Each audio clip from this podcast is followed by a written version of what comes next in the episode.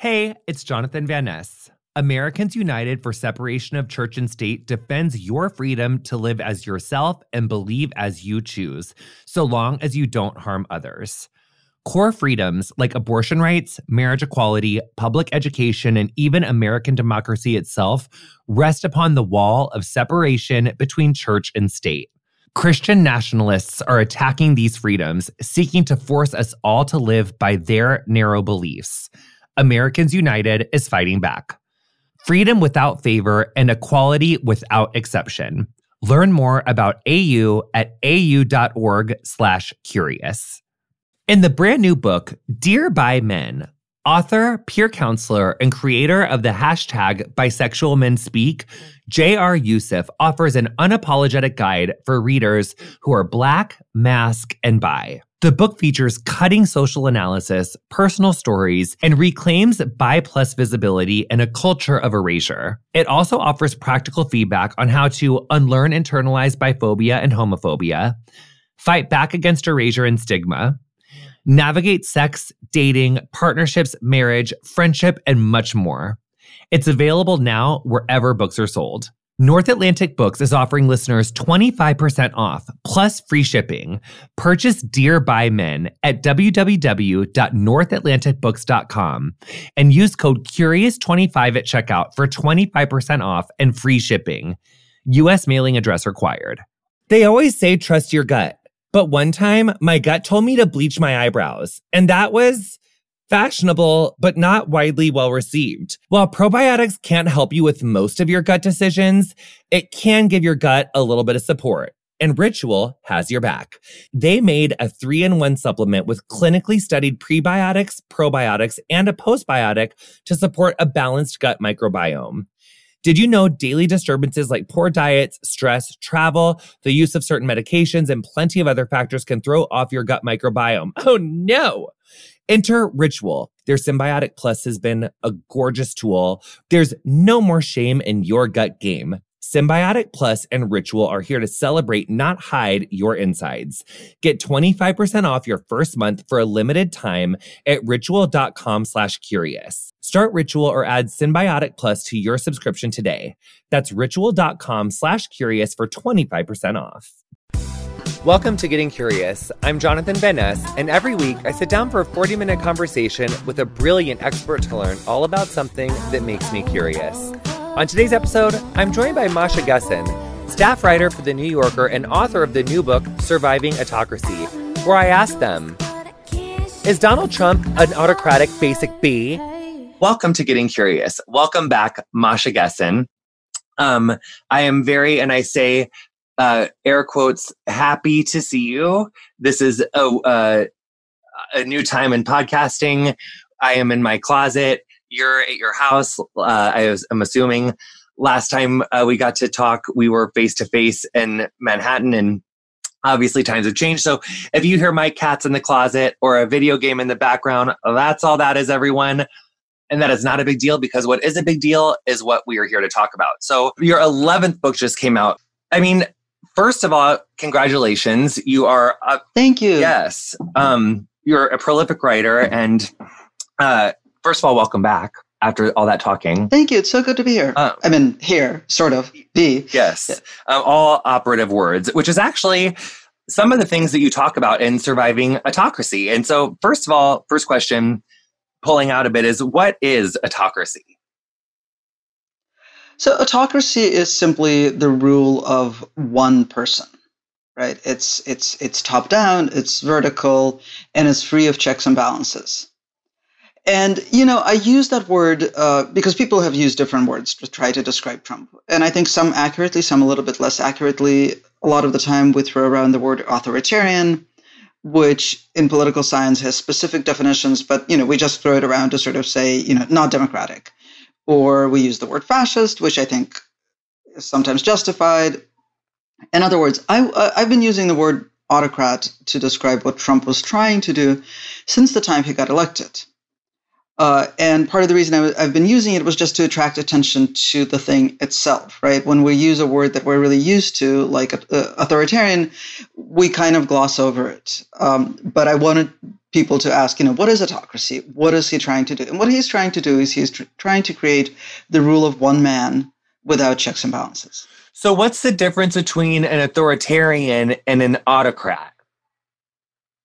Well, authoritarian actually is a more specific term. I mean, in sort of its strict definition, uh, which is often lost in the conversation, but it's in, in its strict definition, it's uh, a one person or a group of people who run a country while everyone else loses the ability to participate in politics. So, in an authoritarian country, what they want you to do is they want you to go home and tend to your private life, a little bit like during the pandemic. Um, the pandemic, the quarantine is, is kind of like authoritarianism on steroids mm. because there's no public space, there's no politics, there's only a group of people or one person who accumulate money and power, and everyone else is not paying attention, is excluded from the political process. Right? It's very different from totalitarianism, which is also one person or a group of people, but everyone is involved in politics. Everyone is supposed to be out in the public square. Everyone is supposed to be marching in support of the leader and or the regime, right? So like everything becomes political, and under authoritarianism, nothing becomes political. And I think Trump, in what he wants, is actually he's more of a totalitarian leader. He wants people to be out in the square. He wants his rallies. He wants, you know, that whole thing. So authoritarian is actually not a terribly accurate word. Yeah, I mean he. But again, my my beef is not so much with the word. It's just like uh, I think autocracy describes the really huge change that's happened in this country. Well, I also think that you know I can speak for myself on this. I think that so much of what I'm learning you know recently in these last few weeks is that we have to be so much more you know exacting with our words because uh, they do mean something and, and not that i didn't know that they did but I just, you know, as we talk about defunding police, as we talk about uh, abolishing the police, and it's like, it's my privilege that allowed me to like throw around words and not understand, you know, why they are so important. So I think that I really, you know, respect that about you that you're you know and i think we all need to hear that because you know what is the difference between a totalitarian or a, t- a totalitarian and an autocrat and a, a fascist and all of these things because I think for most of us in America, at least, we never thought in our wildest dreams that we would be living in the day where we would be led by one. And, you know, certain people, I think you are one, would say that these things have have been ringing the alarm for some time. And i think that so much of us recently are like holy holy moly you know it's it is you know it is here. I mean we just saw that whatever i want to focus. So i understand what uh, what autocracy is. But can i can i just yes, can i pick up on your point about language? Because i think it's super important and i think you said it beautifully. And um you know uh, I think that, yeah, we don't pay so much attention to language when we feel like we all live in a shared reality. Like you are going to understand me, I'm going to understand you. The person in the next state over is also going to understand us. What Trumpism has done is really undermined our sense of shared reality. And so I think in response to it, we have to be super careful with language. We have to be really intentional in the way we talk to each other and the way we talk about politics which is something that you talk about, you know, in a in the book in surviving autocracy but is about like his speech patterns which i thought was fascinating. And they're ones that i am really myself bamboozled by and don't i mean i obviously i want to say this with you know I with you know some candor and then also you know carefulness but like there are times when I will listen to his speeches and you know for a minute or not a minute that's way too long for like a sentence or two you'll be like yeah. And then you're like what? I, I, I didn't like I did not just agree with him on and it's never like any of the sound bites of the things that you hear that are like the worst stuff. It's just like little tiny bits of like normalcy and air quotes. And and you also talk about well it happens later on but like you know don't fall for these like moments of of him pretending to be a human or a president yes um, jonathan i mean uh, i'm not saying this just to make you feel better but it's happened to me i mean i like i am i've made a living off of being a trump critic and a trump skeptic and a trump observer for the last three and a half years And the last time it happened to me was when he did his coronavirus speech on March 11th. And, you know, like I set it down, uh, I set the, the laptop down on the, on the dinner table as we were having dinner. We listened to him. And, like, for a second, I thought, wow, you know, he, like, he was serious. He was grave. He acknowledged this, the, the, the gravity of the situation. And I was like, what? What did I just think? Because, because what he had done is he had read from a teleprompter uh, he, um, you know, he, he, his tone was fitting to the occasion. But it was as though, for one thing, like the previous, what was it, six weeks of just gaslighting the country and being a complete coronavirus denialist and, you know, costing, as we now know, tens of thousands of lives because of the, uh, because of, you know, not responding to the threat of the pandemic.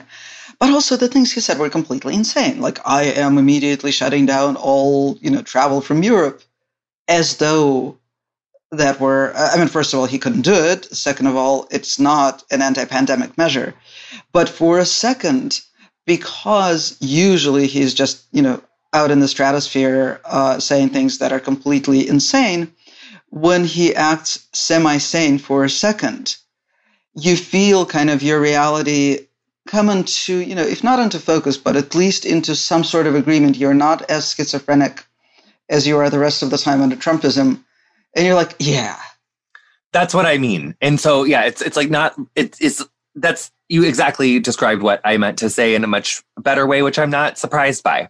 What are some of the ways that your experience leading up to this makes you specially positioned to talk about this autocracy? Right.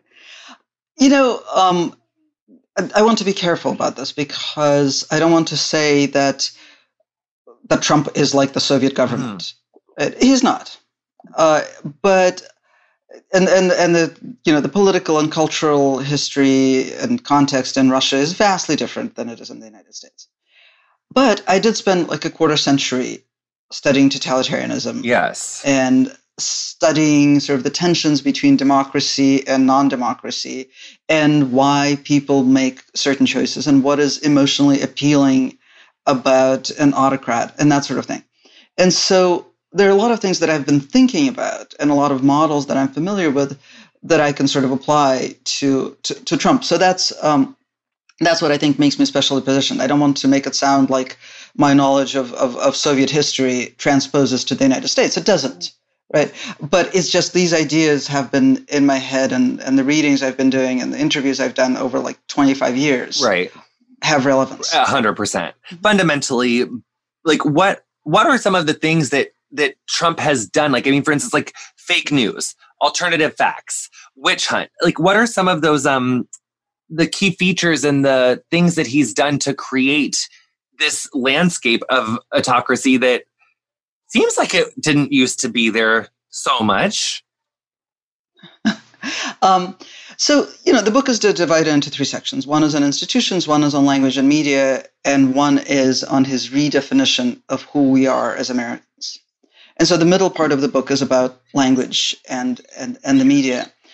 And I think that he has done several things. He is, and this is a way in which he's actually, I think, super talented he is talented as a performer and and he's talented in in his use of language in a weird way right even though often he sounds demented but there is it's bamboozling it's so right. Yeah i mean I, that, that's the thing about it is it's so it's you can tell it's evil you can tell there's something wrong but it is so confusing but it takes a special type of talent to do that. So yes lay it on me. I'm just yes.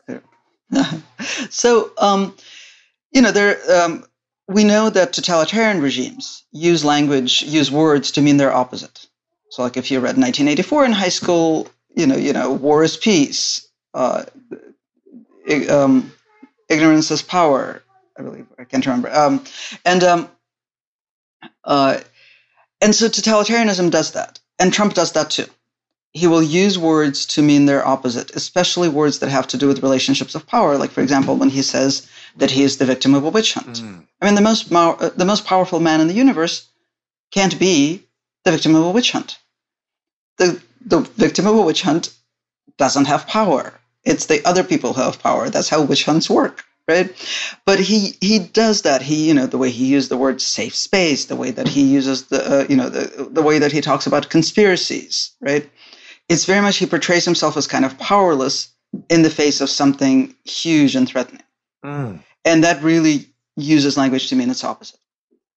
Something else that autocrats do that totalitarian regimes don't really do, uh, but contemporary autocrats like Putin do, is they just use words to mean nothing. So, like the Russian public sphere is full of expressions that are completely incomprehensible, like uh, like managed democracy. What the hell is managed democracy? Right? But they're like they refer er, they use it as though it were a special thing that um, that we inhabit it. And Trump does that a lot. I mean, a lot of the time, what comes out of his mouth is just incomprehensible. And so it is left up to journalists or to Trump's enablers in the White House to try to make sense of it. Right. Uh, and that's and that's a way of just plunging us into this universe of meaninglessness.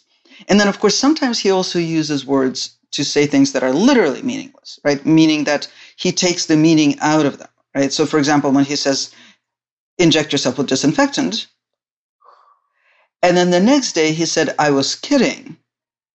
I mean, that's just an incredible trick to perform to say something that is insane. Uh, and then to say, oh, but I didn't mean it, which establishes that things that the president says, you know, from the White House might actually have absolutely no meaning. But at the same time, while they have no meaning, they have consequences. I mean, people started injecting, ingesting, you know, Clorox, uh, and poison centers were over, overwhelmed with, with calls. I mean, this has real life consequences because he is the president. Um, so uh, we're going to take a quick break. We'll be right back with more Masha Gessen.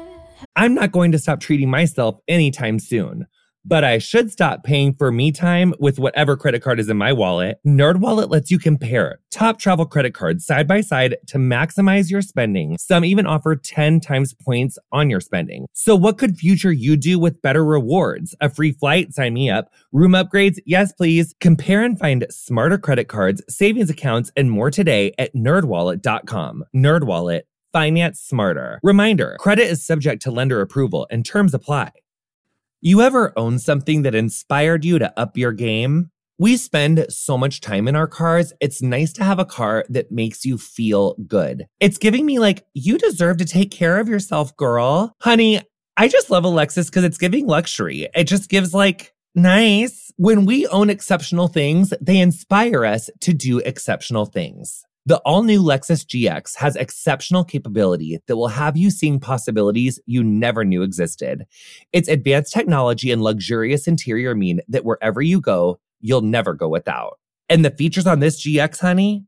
Available dynamic sky panorama glass roof, available front row massaging seats. Ooh, available 33 inch all terrain tires. That's wide.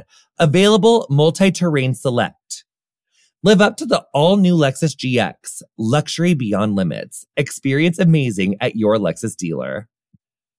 Hey. Yeah, and but then he also does this thing to the press where he makes you not believe the press. It's like I didn't say that, like I didn't mean it. Like these are the evil. Is that othering where he's like saying like, you know, the press is always full of fake news and like twisting my words and like is that a version of othering or no? Yes, and um, you know he establishes that he is he is the victim of, of, of the press, and he also establishes that you can't trust the press, and you know he's been incredibly effective, and I think we have seen that during the Black Lives Matter protests, where the police have been targeting journalists all over the country. And this is normally something that you know I've done a lot of reporting from like conflict zones or countries where that are by no stretch of the imagination democratic and that's something that you watch out for. When state power targets the media with violence, that's a whole other level of non democratic.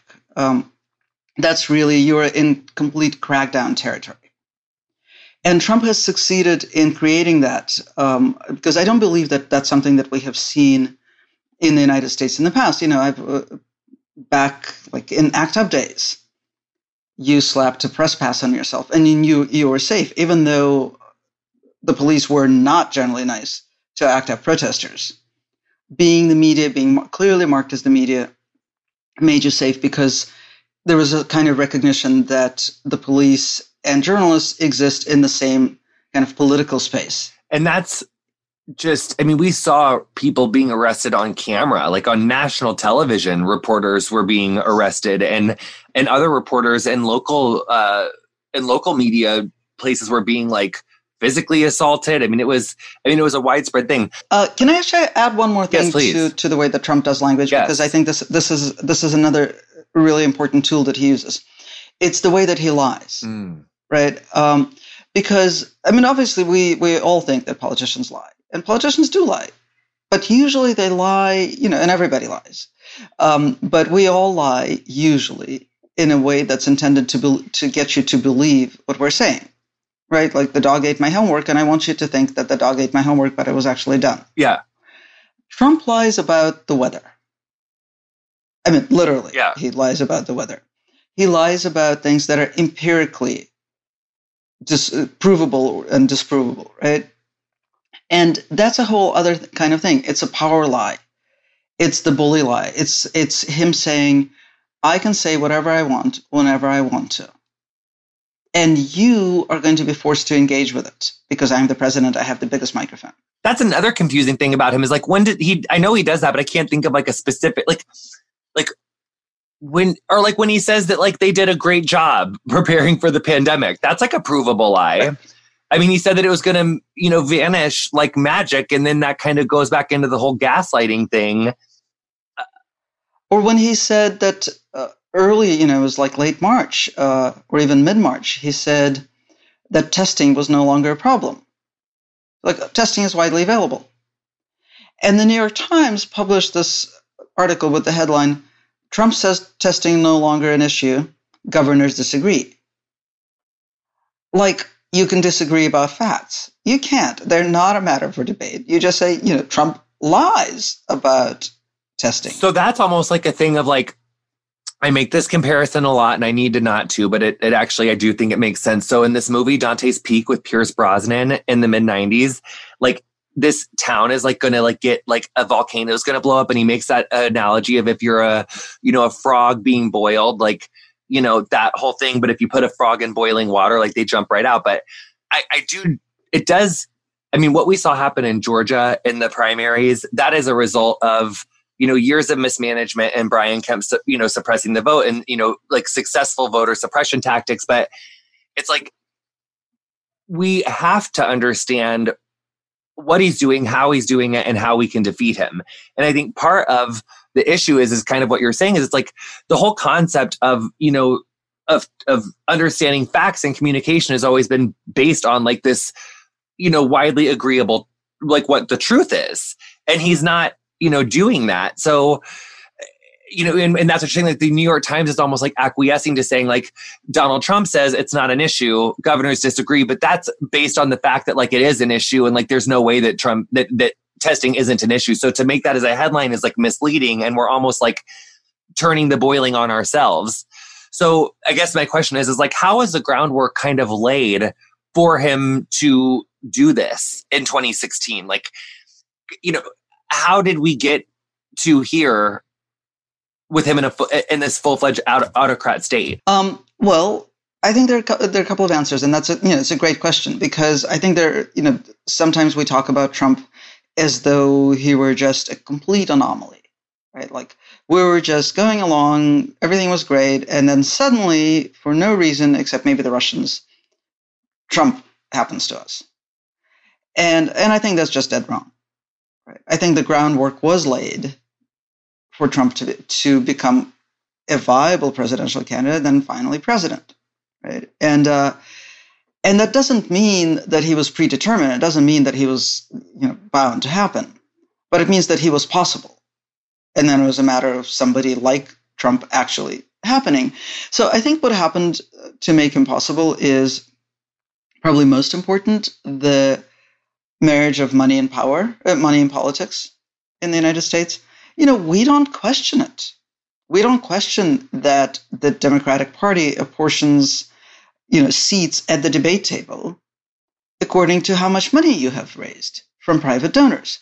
That is not normal. That is not, you know, that is not how other democ- democracies in the world function. Uh, and you know, elections as uh, we also think that elections are democracy, which they're not. Mm. Democracy is what happens between elections, and elections are a very imperfect tool for creating representation that allows democracy to happen. But if we screw with our elections to the extent that we have, making them basically possible to buy, then we have no democracy between elections. So, one other thing that you talk about, which I think is, you know, just as far as like the groundwork of Trump, is that like, you know, this, and this doesn't even just go to 2016. It really, it's like, I, and I, I can't, because I read so much, I can't remember if it was in an article or in the book, but you talk about how mm-hmm. it's, it was really the prioritization of the feeling of safety by means of like an Islamophobia like attack on the country like after September 11th. And kind of like we gave up our we gave up oversight and transparency in the can you talk about that a little tiny bit? Yes, absolutely. Yeah, I mean I think that um uh there are many ways to tell sort of the story of what created the conditions for Trump.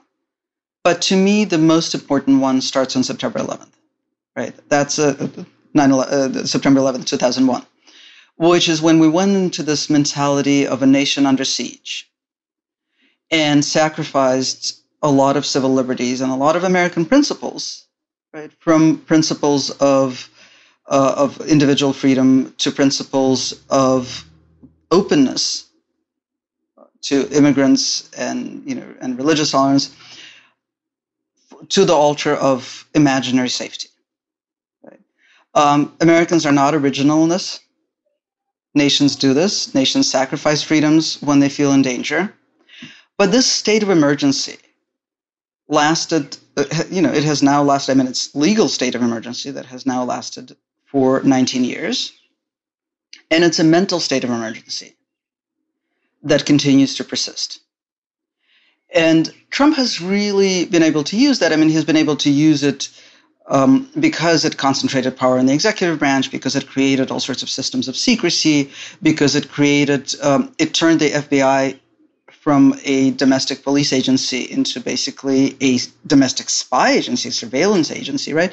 So he's been able to use all of that, but he's also been able to use the way that we have become this this country under siege against the world, right? And he's really been redefining our sense of ourselves as Americans as being embattled and closed to the rest of the world, which is why I think his anti-immigrant campaign and his uh, which is legislative and you know and real has been so incredibly successful not just in, in terms of legislation and policy but in terms of rhetoric and in the book you say no powerful political actor had set out to destroy the american political system itself until that is trump won the republican nomination and he was probably the first major party nominee who ran not for president, but for autocrat, and he won. Chills. So that's so serious. And and and you say you know that d- democracy isn't the vote it's what happens between the times and so and we saw in 2018 in the midterms i mean we sent a democratic majority to the house of representatives you know the senate you know we didn't um Trump has remained the president. We, you know, use the constitutional uh, tool of impeachment, which you know he was impeached, he wasn't removed from office, which I think has really only emboldened him uh, since. You talk about believe the autocrat, like when he says something, like believe him in these rules, and there's there's one, two, three, yeah, there's six. Well, can you lay those out for people kind of listening, like just so that they can be familiar and like becoming their own Masha and and detecting and, and and and you know building up their own bullshit meter so that they can understand what is going on. Uh, yeah, let me see if I can recall all of them. I don't actually have. Well, it's one is believe the auto- was... believe the autocrat, which is like he means what he says. That's the first one, which I would love yeah. to talk about. Right. So, uh, um, you know, this this was an essay that I wrote right after the election, uh, and that the New York Times actually refused to publish, and I sent it to the New York Review of Books. Um, but um, believe the autocrat is uh, it's it's kind of like Maya Angelou's, you know, when someone tells you who they are, believe them the first time, right? Um, he was saying so many things during the campaign that seemed so outrageous that people were dismissing them as hot air, as just rhetoric. And my point was not, no, he means them. He actually means exactly what he says. And one of the things that he kept saying was, you know, drain the swamp, run this like a business. Um, and drain the swamp was one of his three campaign slogans. And when he said drain the swamp, you know, he didn't mean uh, eliminate corruption in Washington. What he meant was destroy the government as it's currently constituted. Because if you listen to him after he said drain the swamp, you know, he railed against government in general. Like he thinks the whole the whole thing the deep state shouldn't exist. Yeah, deep state out yeah, to, yeah. Exactly. And so when he started making appointments uh, his cabinet appointments, you know, he would choose people who were not only incompetent but also actually explicitly opposed to the mission of the agency. So, like, he chooses Betsy DeVos to be education secretary. She is actually opposed to public education. She has been an activist against public education. You know, he chooses Rick, Rick Perry to run energy. Rick Perry had no idea what the energy department was. He was like on Dancing with the Stars. Still, yeah, exactly. But he still said that it should be eliminated. You know, he chose Ben Carson to run housing and urban development. Ben Carson had no government policy or management experience. Right. The only thing that made it, I guess, look plausible in Trump's mind is that you know Ben, uh, ben Carson was black and you know had lived in a house. But there's something Ben Carson is actually a really interesting example. I mean, I think this is true of all of them, right? But it's just it's a, such an obvious example. So like two years after he was appointed Secretary of Housing he was in a congressional hearing, or more than two years even, and Katie Porter asked him about something. She asked him about REOs, which is which is a very common acronym used used in housing, and he thought she was talking about cookies. Mm. So not only was he incompetent and unqualified when he entered office, but there was no reason for him to think that he should become familiar with this agency. Like there was no stepping up. Because in their mind stepping up is like stepping down because they they have absolute disdain for government. So then the the second part and the point is don't do not be taken in by small small signs of normality. And it's like to me that kind of is instituted and also is what makes it so confusing is that like sometimes he'll appoint people who aren't so like aren't so completely incapable. Like you think about like a General Mattis or like a Nikki Haley, and obviously like General Mattis just came out and did, you know said what he said, which was like a blistering rebuke. And I think that some people are slowly, you know, waking up. But it's like I think sometimes when he can be serious, like on a March 11th, or there are, you know, I, I think another example is the um, the crime reform package that he signed. What black people have gone through in this country and the mass incarceration crisis that faces our country, like that's what we're literally protesting. So for him to not sign that when it was like had bipartisan support, like it would have been such upheaval that like it, like he like Uh, like don't be mis like, like he had to do that. Like it was so blisteringly bad the position that black people face mass incarceration has put us in that like if he didn't sign that bipartisan support thing from the senate republicans which kept him in office he it wouldn't have like so it's like don't be mistaken that he did like one semi-normal thing which is what a president is supposed to do which is like sign legislation that both houses pass to him. You know that is going to help so many Black Americans. Okay, so we're going to take a really quick break. We'll be right back with more Masha Gessen after this. Darling, I was on a vacation recently and stayed at an Airbnb, and then I realized that while I was away, my empty house could be making money, honey. If you're someone like me that is busy and not home all the time, your home could be an Airbnb. And it's actually pretty simple to get started. Even if you don't have a whole house, you could start with just a spare room. Personally, I really enjoy staying at Airbnbs. I really do. I love a good Airbnb. Who is that? Come back, British you. And it really is a great way to like support local economy and support local people. So Airbnb is fabulous. And I know I was doing my British voice earlier, but we love Airbnb. So think about what you could do with some extra cash, whether you're looking to treat yourself to something nice, like a shopping spree or a spa day, or start a whole side hustle. Airbnb can help you be that person. Your home might be worth more than you think. Find out how much at airbnb.com slash host.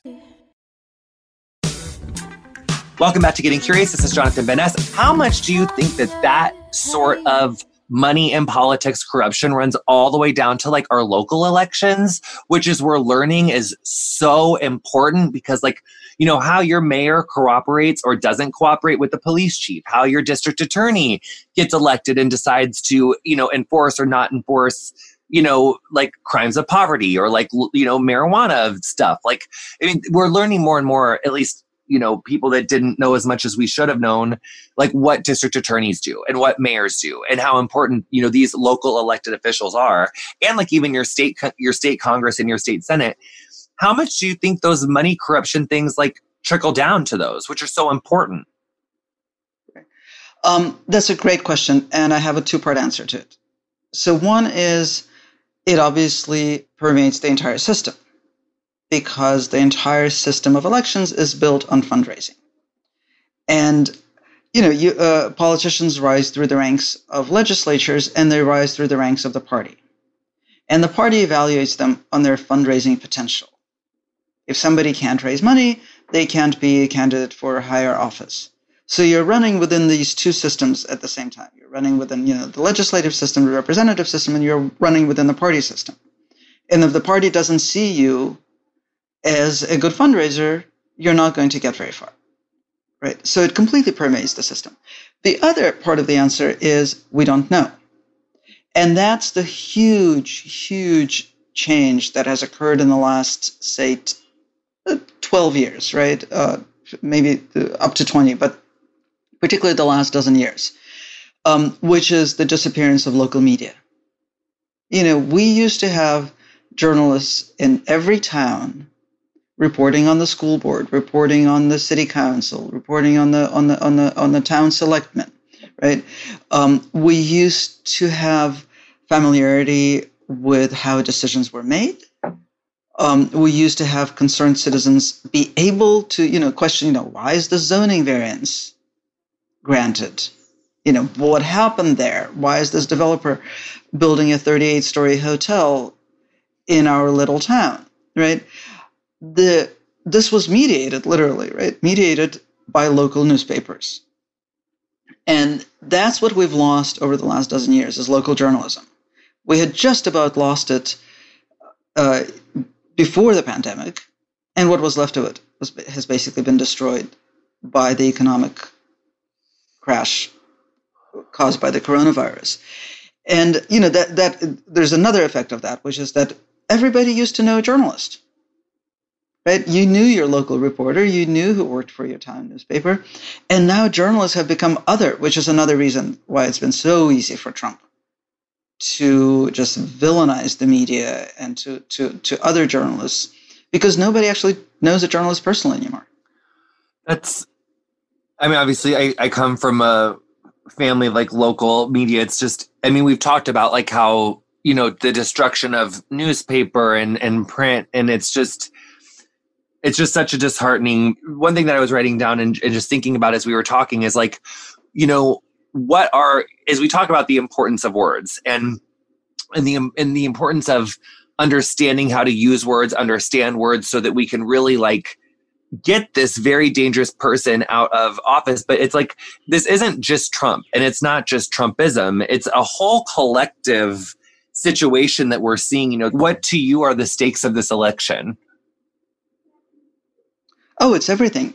You know, the, um, so the, the terminology that I use in the book, I actually borrow from this Hungarian political scientist, Balint Magyar, and he lays out uh, a, system of how autocracies come into being.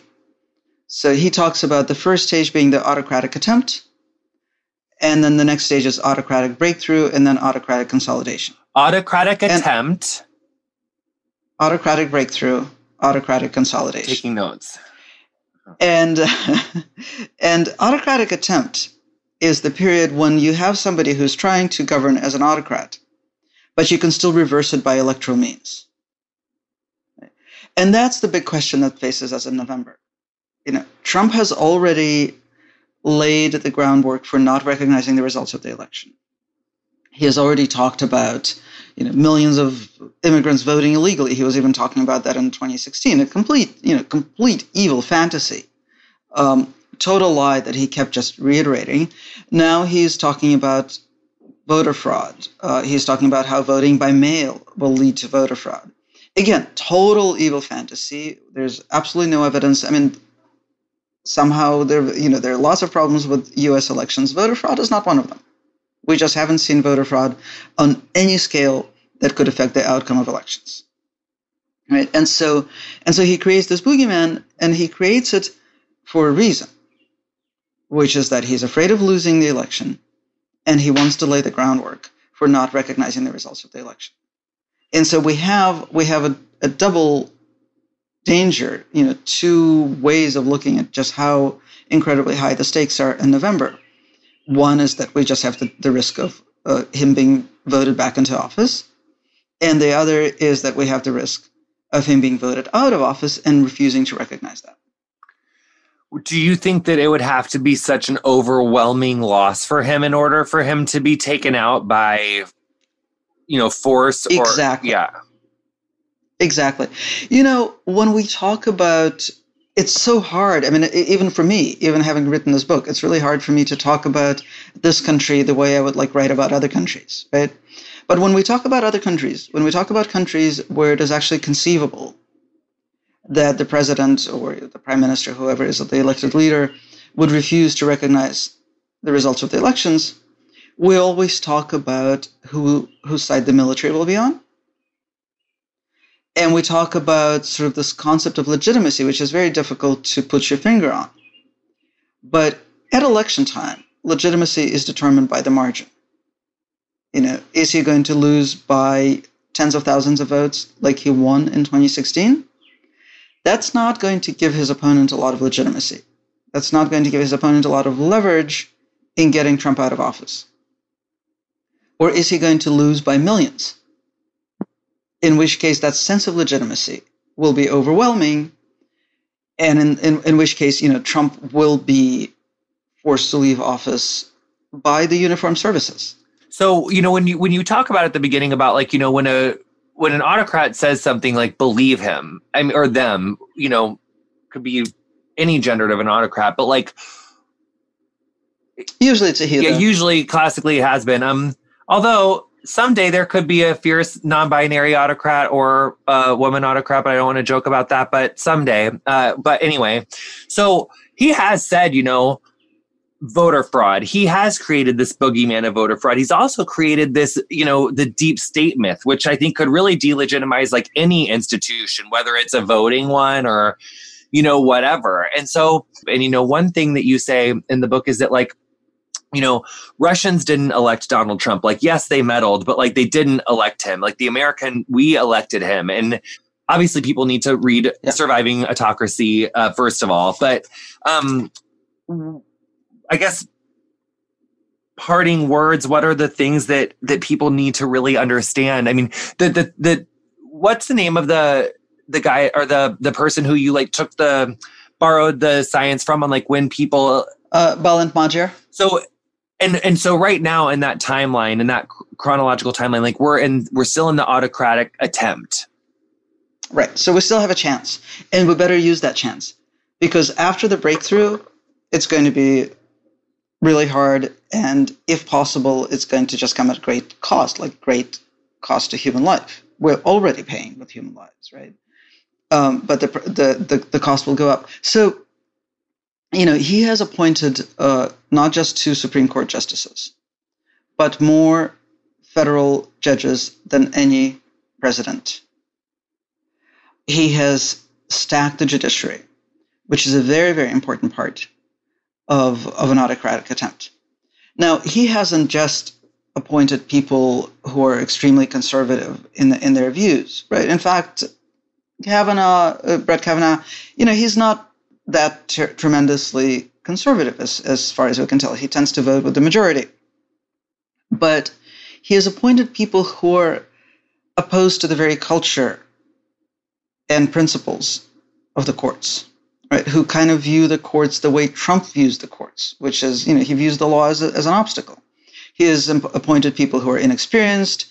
He's appointed people who are, you know, bloggers, uh, appointed people who are unqualified. He has the same kind of disdain for the courts as he does for the for the federal government in general. And so you're absolutely right. You know, even if we vote him out of office, we're going to be stuck with this extremely problematic uh, judicial system. He is also really I mean, he's destroyed federal agencies. He's decimated the State Department. He's decimated the CDC. He's decimated, uh, you know, the Department of Education, and on and on and on and on. Um, and he has also uh, really severely damaged the system of checks and balances. You know, he's been on this rampage of firing the inspectors general. The inspectors general, uh, for people who don't know, and most people don't know, right? Um, it's uh, they've been in existence for what 50 years this institution and um, basically congress created these offices of people who oversee uh, federal agencies the way that they function and the way that they spend congressionally allocated money. So it's a system of consistent oversight congressional oversight over federal agencies which was made necessary by just how complex were they were and how much money was going into them so inspectors general, you know, they regularly write reports, they regularly conduct audits.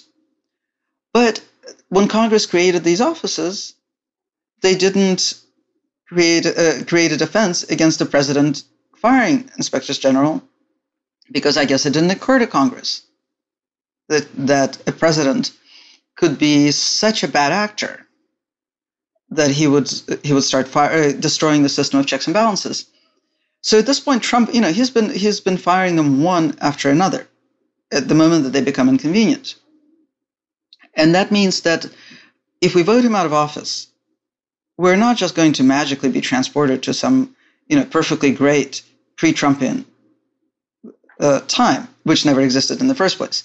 Um, we're going to be facing an imperfect federal government that has been severely damaged right? And so we we're going to have to reinvent it. So, last question, I swear.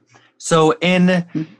in being someone who experienced the rise of an autocrat and has you know has written about it, I'm talking about Putin in this case. You know, you you you know the first part of your career, and you can correct me if I'm wrong. It was really writing about Russia and writing about like European things. And then now since like 16, it's like it's really been very American focused. And we talk about or we talked about like what are the stakes and you know why do we have to understand exactly how to understand what's going on now so that we can defeat him. But should we not? I think this is, you know, not to end on such a like downer moment, but it's like, what is it if, if Trump doesn't last forever, but if he experiences an autocrat breakthrough and he wins by some huge majority and Republicans continue to allow him to erode these civil liberties and he continues to destroy institutions, do you think there's a possibility where there could be a President Trump for like 16 years? Is there like a world where he appoints an Eric Trump? Like, is this, do you think this could be the beginning of just a complete reversal of American history as we know it if he experiences an autocratic breakthrough if he gets to that phase? Absolutely. Yes yes. It's not you know we have this deep faith in our institutions. And i think that you know part of that faith is just a failure of the imagination. You know no system is perfect. No system lasts forever. Our system is not that great at defending itself against a bad faith actor. And that's what we've been observing right? And um, you know, we talked a little bit about sort of the small signs of normality.